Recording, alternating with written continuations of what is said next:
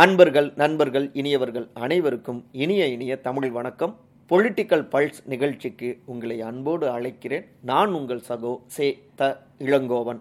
ஒரு சிறு இடைவெளி ஆகிடுச்சு ஆனாலும் வேக வேகமாக நம்முடைய நேயர்களை சந்திக்கணும் நம்முடைய வாசகர்கள்கிட்ட பேசணும் அப்படின்னு ஏன் நம்ம முடிவெடுத்தோம்னா அந்த ஒரு நிலைக்கு இந்த ஒரு முக்கியமான தீர்ப்பு கொண்டு வந்து நிறுத்தியிருக்குங்க. ஒரு நல்ல தீர்ப்பு மனிதத்தை மீட்டு வந்த ஒரு தீர்ப்பாகவும் பலரும் இதை வந்துட்டு வர்ணிக்கிறாங்க. என்ன தீர்ப்பு என்ன விஷயம் அப்படிங்கிற கேள்விகள் வருது இல்லையா? ஒரு சின்ன ஃப்ளாஷ்பேக்லேருந்து தொடங்குவோங்க. நம்மளில் பெரும்பாலானவங்க இயக்குனர் திரு வெற்றிமாறனுடைய விடுதலை திரைப்படத்தை பார்த்துருந்துருப்போம்.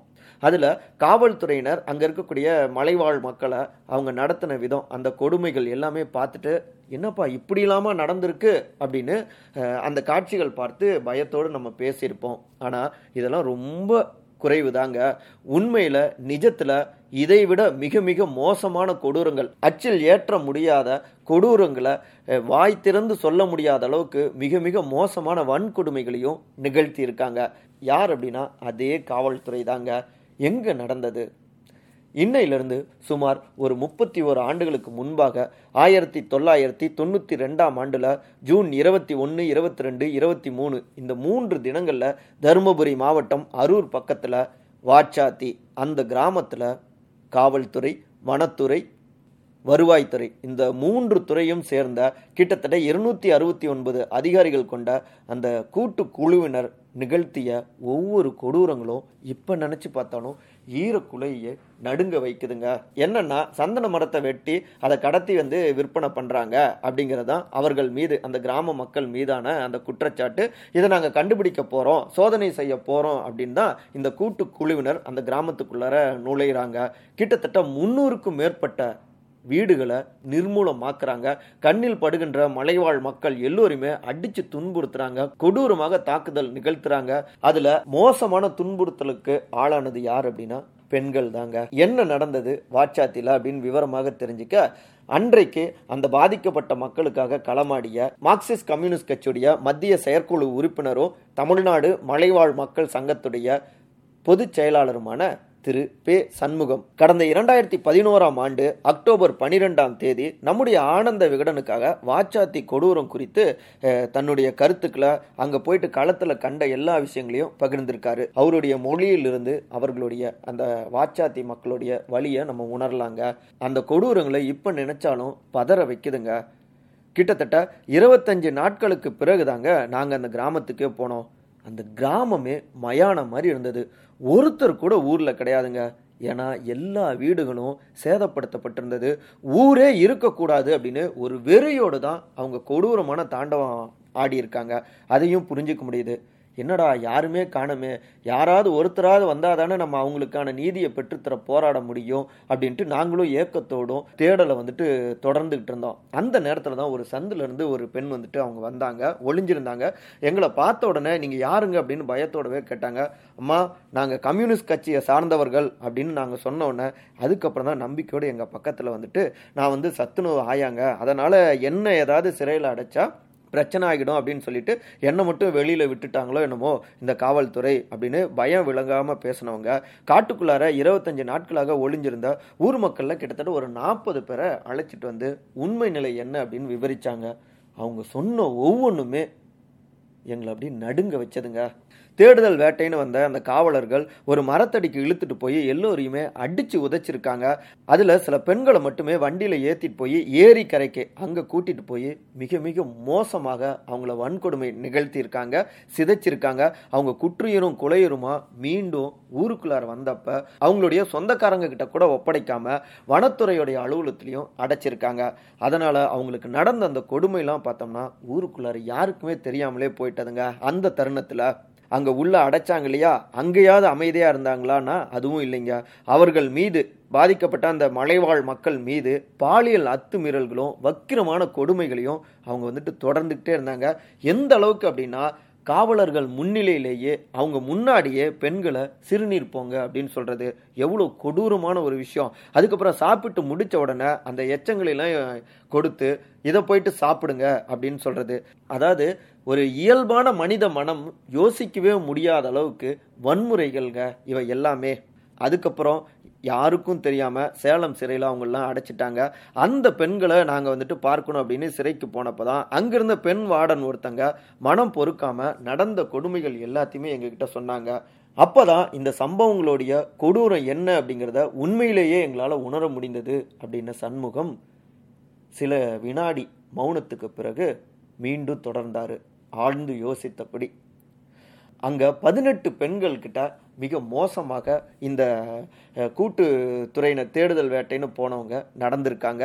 அதில் ஒரு பெண் பார்த்தோம்னா நிறை மாத கர்ப்பிணிங்க. அவங்களுக்கு சிறையிலேயே பிறந்த குழந்தைக்கு ஜெயில் ராணி அப்படின்னு பேர் வச்சிருக்காங்க. இன்னொருத்தவங்க பார்த்தோம்னா முதிய பெண் ஒருத்தங்க அப்புறம் உடல் ஊனமுற்ற பெண் அப்படின்னு பலவீனமான பலரும் அந்த பெண்கள் கூட்டத்தில் இருந்தாங்க. அதில் எட்டாவது படிக்கக்கூடிய ஒரு மாணவி பதிமூணு வயசு தாங்க இருக்கும். அந்த சிறுமியையும் கூட மோசமாக வந்துட்டு நடந்திருக்காங்க காவல்துறையினர் இந்த ஒட்டுமொத்தமான துறையினரும். அப்போ அந்த பொண்ணு பேசுனது தாங்க எங்களை வந்துட்டு ரொம்பவே வந்து உலுக்கி எடுத்தது. அன்னைக்கு எனக்கு வந்து ஸ்கூல் லீவ் விட்டுட்டாங்க சார் அன்னைக்கு மட்டும் எனக்கு ஸ்கூல் இருந்திருந்தா எனக்கு இப்படி ஆகியிருக்காது அப்படின்னு மனசு உடைஞ்சு அந்த பொண்ணு பேசினப்ப என்ன சொல்கிறதுனே எங்களுக்கு தெரியலிங்க. பொதுவாக ஸ்கூல் லீவ் விட்டால் ஒவ்வொரு குழந்தைகளுமே சந்தோஷமாக இருப்பாங்க. ஆனால் அந்த சிறுமிக்கு அன்னைக்கு ஒரு நாள் ஸ்கூல் வச்சிருந்திருக்க கூடாதா? அப்படின்னு சண்முகம் பேசும் பொழுதே அவருடைய குரல் உடைகிறது. தன்னை ஆசுவாசப்படுத்தி கொண்டு அடுத்த கட்டமாக சட்ட ரீதியாக என்ன நடவடிக்கை எடுத்தோம் அப்படிங்கிறத தொடர்ந்தாருங்க. வழக்கு தொடுத்தோம். உடனே உயர் நீதிமன்றத்திலேயோ அரசு அதிகாரிகள் இப்படிலாம் நடந்துப்பாங்களா? நம்ப முடியலைங்க அப்படின்னு சொல்லி வழக்கை தள்ளுபடி செஞ்சாங்க. பாருங்க எப்படி இருக்காங்க? ஆனாலும் நாங்கள் இதை வந்து சும்மா விட கிடையாது. மார்க்சிஸ்ட் கம்யூனிஸ்ட் கட்சியில் அப்போதைய மாநில செயலாளராக இருந்த தோழர் திரு ஏ நல்லசிவன் அவர் உடனடியாக உச்சநீதிமன்றத்தில் சிபிஐ விசாரணை வேணும் அப்படின்னு சொல்லிட்டு வழக்கு தொடர்ந்தாருங்க. இதில் ஒரு முக்கியமான விஷயம் என்னன்னா எங்குமே இல்லாத அளவுக்கு அதிசயமாக இந்த வழக்கில் தான் அப்போ வரைக்குமே காவல்துறை ஒரு எஃப்ஐஆர் கூட எப்படி? ஒரே ஒரு எஃப்ஐஆர் கூட போட கிடையாதுங்க. அப்படின்னு அவர் சொன்னப்ப நம்ம டீமுக்கு வேறு சில நினைவுகள்லாம் வந்தது. சாதாரணமான ஒரு சின்ன விஷயத்துக்கு கூட எந்த அளவுக்கு காவல்துறையினர் எஃப்ஐஆர் போடணும் வழக்கு போடணும் அப்படின்னு தீவிரவாதி மாதிரி நடந்துப்பாங்க. ஆனால் இவ்வளோ மோசமான செயல் நடந்தும் தீவிரவாத செயல் நடந்தும் எந்த விதமான எஃப்ஐஆரும் போடலை. சரி பே. சண்முகம் அவர் என்ன சொல்கிறாருன்னு பார்ப்போம். அதாவது ஆயிரத்தி முந்நூற்றி நாற்பத்தஞ்சு பேரை கொண்டு வந்து நிறுத்தி ஆயிரத்தி தொள்ளாயிரத்தி தொண்ணூத்தஞ்சில் ஒரு பிரம்மாண்டமான அடையாள அணிவகுப்பு ரகலையும் அவங்க செய்கிறாங்க அதாவது நீதிபதியுடைய உயிருக்கே பாதுகாப்பு இல்லாத ஒரு சூழலில் அடையாள அணிவகுப்பும் அந்த இடத்துல ரத்தானதுங்க. அதுக்கப்புறம் உயர் நீதிமன்றம் தலையிட்டு அந்த அடையாள அணிவகுப்பு நடத்தியே தீரணும் அப்படின்னு கண்டிப்பாக சொன்னாங்க. வேறு வழி இல்லாமல் ஐம்பது ஐம்பது பேராக அணிவகுப்பு நடத்தப்பட்டு அதில் தான் பாதிக்கப்பட்ட பெண்கள் குற்றவாளிகளையும் அடையாளம் காட்டினாங்க. தாங்க பாதிக்கப்பட்டிருக்கோம். தங்களுக்கு ஒரு நீதி வேணுங்கிறப்ப கூட எத்தனை எத்தனை தடைகள் அதெல்லாம் கடந்து தான் அவங்க வந்தாங்க. உயர்நீதிமன்றத்தில் வழக்கை கையாண்ட வழக்கறிஞர்களான திரு வைகை திரு சம்கிராஜ் அப்புறம் திரு இளங்கோ ஆகியோருடைய பங்கும் இதில் ரொம்ப முக்கியமானதுங்க. ஏன்னா இந்த வழக்கை நடத்தக்கூடாது அப்படின்னு பல பல கொலை மிரட்டல்கள் கொலை முயற்சிகள் தாக்குதல்கள்னு நிறைய வந்தது. இவை எல்லாம் கடந்து தான் இதில் நாங்கள் வந்துட்டு கரை சேர்த்திருக்கோம். இதில் ஒரு முக்கியமான விஷயம் என்னன்னா அப்போ அதிமுகவுடைய அரசாங்கத்தில் வனத்துறை அமைச்சராக இருந்த திரு செங்கோட்டையன் இந்த கொடூரங்கள் எல்லாவற்றையுமே அப்போ மூடி மறைக்க பார்த்தாருங்க. தமிழ்நாடே கொதித்து எழுந்த போதும் அப்போதைய முதலமைச்சராக இருந்த செல்வி ஜெ ஜெயலலிதா அவர்கள் அது குறித்து சலனமே இல்லாமல் இருந்தாங்க. இப்போ தீர்ப்பு வந்த பின்னர் அது குறித்து பெரிதாக யாருமே அலட்டிக் கொள்ளவில்லை அப்படின்னு நீண்ட மூச்சு இழுத்தபடியே தன்னுடைய கள அனுபவங்களையும் பகிர்ந்து முடித்தார் திரு சண்முகம். சரி அவர் தீர்ப்புன்னு சொல்கிறாரு அப்படி என்னங்க தீர்ப்பு? கேள்வி வருது இல்லையா? என்னன்னா ஆயிரத்தி தொள்ளாயிரத்தி தொண்ணூற்றி ரெண்டில் வாட்சாதி கிராம மக்களை இவங்க கொடூர நிகழ்த்தினாங்க இல்லையா? அதாவது நூற்றி ஐம்பத்தைந்து வனத்துறையினர் நூற்றி எட்டு காவல்துறையினர் ஆறு வருவாய்த்துறையினர் அப்படின்னு கிட்டத்தட்ட இரநூத்தி அறுபத்தி ஒன்பது பேருங்க. அவங்க தான் சந்தன மரக்கட்டைகளை பறிமுதல் செஞ்சுட்டு தொண்ணூறு பெண்கள் மற்றும் நூற்றி முப்பத்தி மூணு பேர் அந்த மலைவாழ் மக்களை கைதும் செஞ்சுருந்தாங்க. கொடூரங்களையும் நிகழ்த்தியிருந்தாங்க. ஸோ இது சம்பந்தமாக சிபிஐ விசாரிச்சாங்க இல்லையா? அதில் ஆயிரத்தி தொள்ளாயிரத்தி தொண்ணூற்றி ஆறில் வனத்துறையை சேர்ந்த நூற்றி ஐம்பத்தஞ்சு பேர் போலீஸார் நூற்றி எட்டு பேர் வருவாய்த்துறையினர் ஆறு பேர் அப்படின்னு இந்த இரநூத்தி அறுபத்தி ஒன்பது பேரையும் வழக்கில் சேர்த்து கைது செய்து நீதிமன்றத்தில் குற்றப்பத்திரிக்கையும் தாக்கல் செஞ்சாங்க.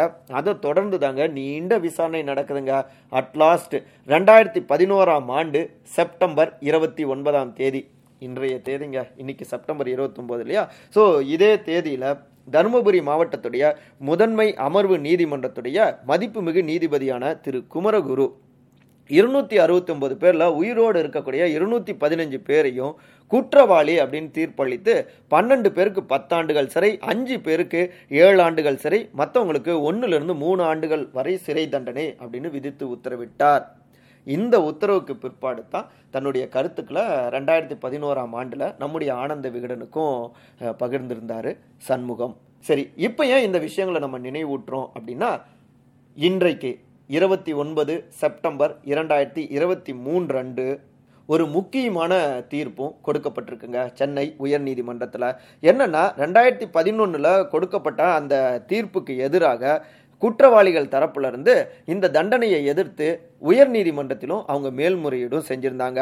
அதுக்கப்புறமும் சில விசாரணைகள்லாம் போனது. அதன் தொடர்ச்சியாக தான் கடந்த மார்ச் நாலாம் தேதி வாச்சாத்தி கிராமத்துக்கு நேரில் போயிட்டு ஆய்வு செஞ்சார். உயர் நீதிமன்றத்துடைய மதிப்புமிகு நீதிபதியான உயர்திரு பி வேல்முருகன் அவர்கள். இந்த நிலையில தான் குற்றவாளிகளுடைய மேல்முறையீட்டு மனு மீதான அந்த வழக்கு சென்னை உயர்நீதிமன்றத்தில் இன்றைக்கு வந்து தீர்ப்பும் வழங்கப்பட்டது.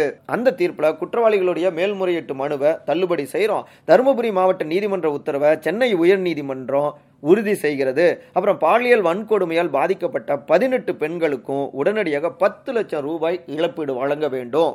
ஒருவேளை பாதிக்கப்பட்ட பெண்கள் இறந்துட்டாங்கன்னா அந்த இழப்பீட்டு தொகையை அவங்களுடைய குடும்பத்துக்கு வழங்கணும். இந்த இழப்பீட்டு தொகையில் முக்கியமாக இந்த இழப்பீட்டு தொகையில் அஞ்சு லட்சத்தை பாலியல் வன்கொடுமையில் ஈடுபட்டவர்கள்கிட்ட வசூலிக்கணும். பாதிக்கப்பட்ட பெண்கள் அல்லது அவங்களுடைய குடும்பத்தை சேர்ந்தவங்களுக்கு அரசாங்கத்துடைய வேலை வழங்கப்பட வேண்டும். இல்லைன்னா சுய வேலை வாய்ப்பை ஏற்படுத்தி தரணும். மேலும் புகார் அளிக்கப்பட்ட போது உரிய நடவடிக்கை எடுக்காத ரொம்ப முக்கியமான விஷயங்க. உரிய நடவடிக்கை எடுக்காத அப்போதைய எஸ்பி மாவட்ட ஆட்சியர் வனத்துறை அதிகாரி ஆகியோர் மீது நடவடிக்கை எடுக்க வேண்டும் அப்படின்னு சென்னை உயர்நீதிமன்றத்துடைய மதிப்புமிகு நீதிபதியான உயர் திரு பி. வேல்முருகன் அவர்கள் இந்த முக்கிய தீர்ப்பை கொடுத்திருக்காருங்க. இதுதான் வாட்சாத்தி வழிக்கு நீதிமன்றம் மருந்துட்டிருக்கு அப்படின்னு பாதிக்கப்பட்டவர்களுடைய தரப்புல இருந்து மகிழ்ச்சியோடு நன்றியோடு இந்த விஷயத்தை வந்துட்டு அவங்க தங்களுடைய உணர்வுகளை பகிர்ந்திருக்காங்க. கிட்டத்தட்ட முப்பத்தி ஓரு ஆண்டுகளுக்கு பிறகு பாதிக்கப்பட்டவர்களுக்கு நீதி கிடைச்சிருக்கு நீதி நிலைநாட்டப்பட்டிருக்கு. இந்த உலகத்தில் ஒவ்வொருத்தருடைய சுதந்திரமும் ஒவ்வொருத்தருடைய உரிமையும் பாதுகாக்கப்படணும். அதிகாரத்தில் இருக்கிறவங்க எளியவர்கள் மீது ஏறி மிதிக்கக்கூடாது. அதிகாரம் கையில் இருக்குது அப்படின்னு ஆணவத்தோடும் அதிகாரத்தோடும் தங்களுடைய ஆட்டத்தை ஆடினால் இன்றில்லைனாலும் என்றாவது ஒரு நாள் அவர்கள் ஆட்டம் நீதியின் முன்பு முடித்து வைக்கப்படும். அதற்கு இந்த வாட்சாத்தி வழியே ஒரு உதாரணமாக மாறியிருக்குங்க. எங்கெல்லாம் எளிய மக்களுக்கு எதிரான கொடூரங்கள் நிகழ்கிறதோ அங்கெல்லாம் புரட்சியாளர்கள் பிறந்து கொண்டே இருப்பார்கள் அப்படின்னாரு மாபெரும் புரட்சியாளரான தோழர் பகத்சிங். செப்டம்பர் இருபத்தி எட்டாம் தேதி அவருடைய இனிய பிறந்த தினம்ங்க. அவருடைய மொழிகள் இன்றைக்கும் உண்மைன்னு நிரூபிக்கப்பட்டு கொண்டே இருக்கு. நாளை சந்திப்போமா?